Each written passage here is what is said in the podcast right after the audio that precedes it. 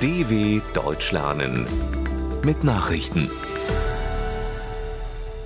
Donnerstag, 26. Januar 2023, 9 Uhr in Deutschland. Selenskyj fordert Flugzeuge und Raketen. Der ukrainische Präsident Volodymyr Zelensky hat die Entscheidungen der USA und Deutschlands zur Lieferung von Kampfpanzern an sein Land als Bildung einer internationalen Panzerkoalition gefeiert. In seiner täglichen Videoansprache dankte er sowohl Bundeskanzler Olaf Scholz als auch US-Präsident Joe Biden für deren Zusagen, die Verteidigungskraft der Ukraine mit Kampfpanzern zu stärken. Allerdings seien auch Fortschritte in anderen militärischen Fragen nötig, sagte Selenskyj. Vor allem brauche sein Land nunmehr Langstreckenraketen, Kampfflugzeuge und mehr Artillerie.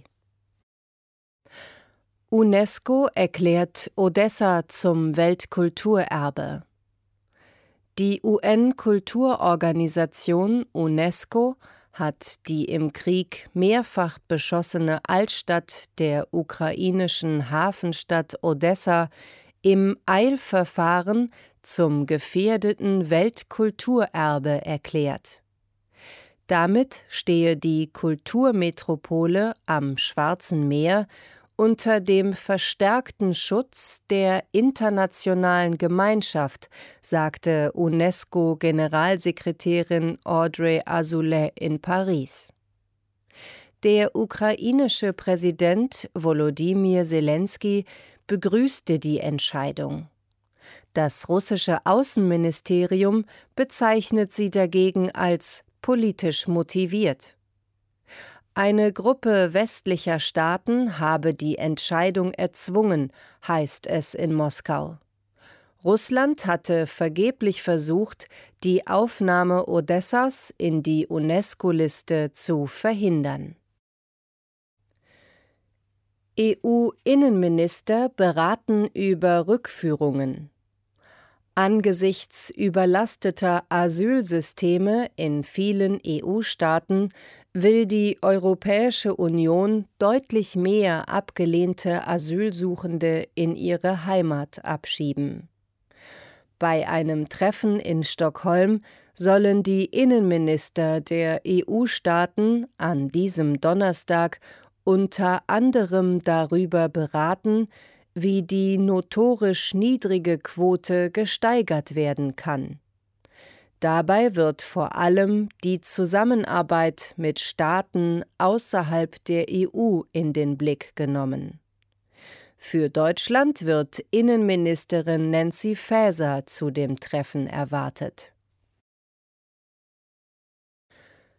Tote und Verletzte bei Messerattacke in Zug. Bei einer Messerattacke in einem Regionalzug von Kiel nach Hamburg sind 2 Menschen getötet und 7 verletzt worden. Bei dem mutmaßlichen Angreifer handelt es sich um einen staatenlosen Palästinenser, wie Schleswig-Holsteins Innenministerin Sabine Sütterlin-Waag sagte.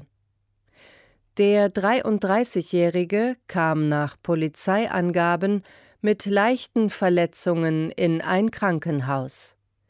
Die Hintergründe seien noch unklar, ebenso wie die Identitäten der Geschädigten, sagte eine Polizeisprecherin. Es gab erste Hinweise, dass der mutmaßliche Angreifer geistig verwirrt sein könnte. Verdacht auf Völkermord an Indigenen in Brasilien.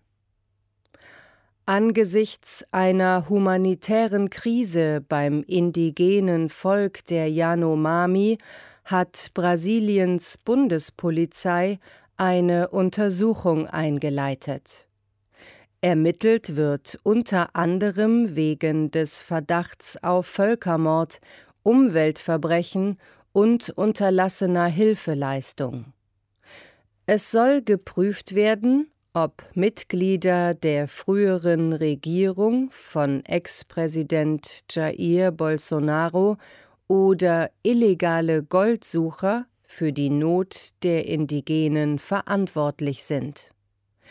Hunderte Kinder sind in den vergangenen Jahren gestorben.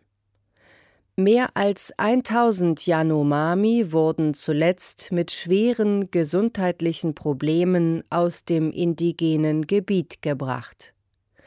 Nach Angaben des Gesundheitsministeriums mussten sie wegen Unterernährung und Malaria behandelt werden.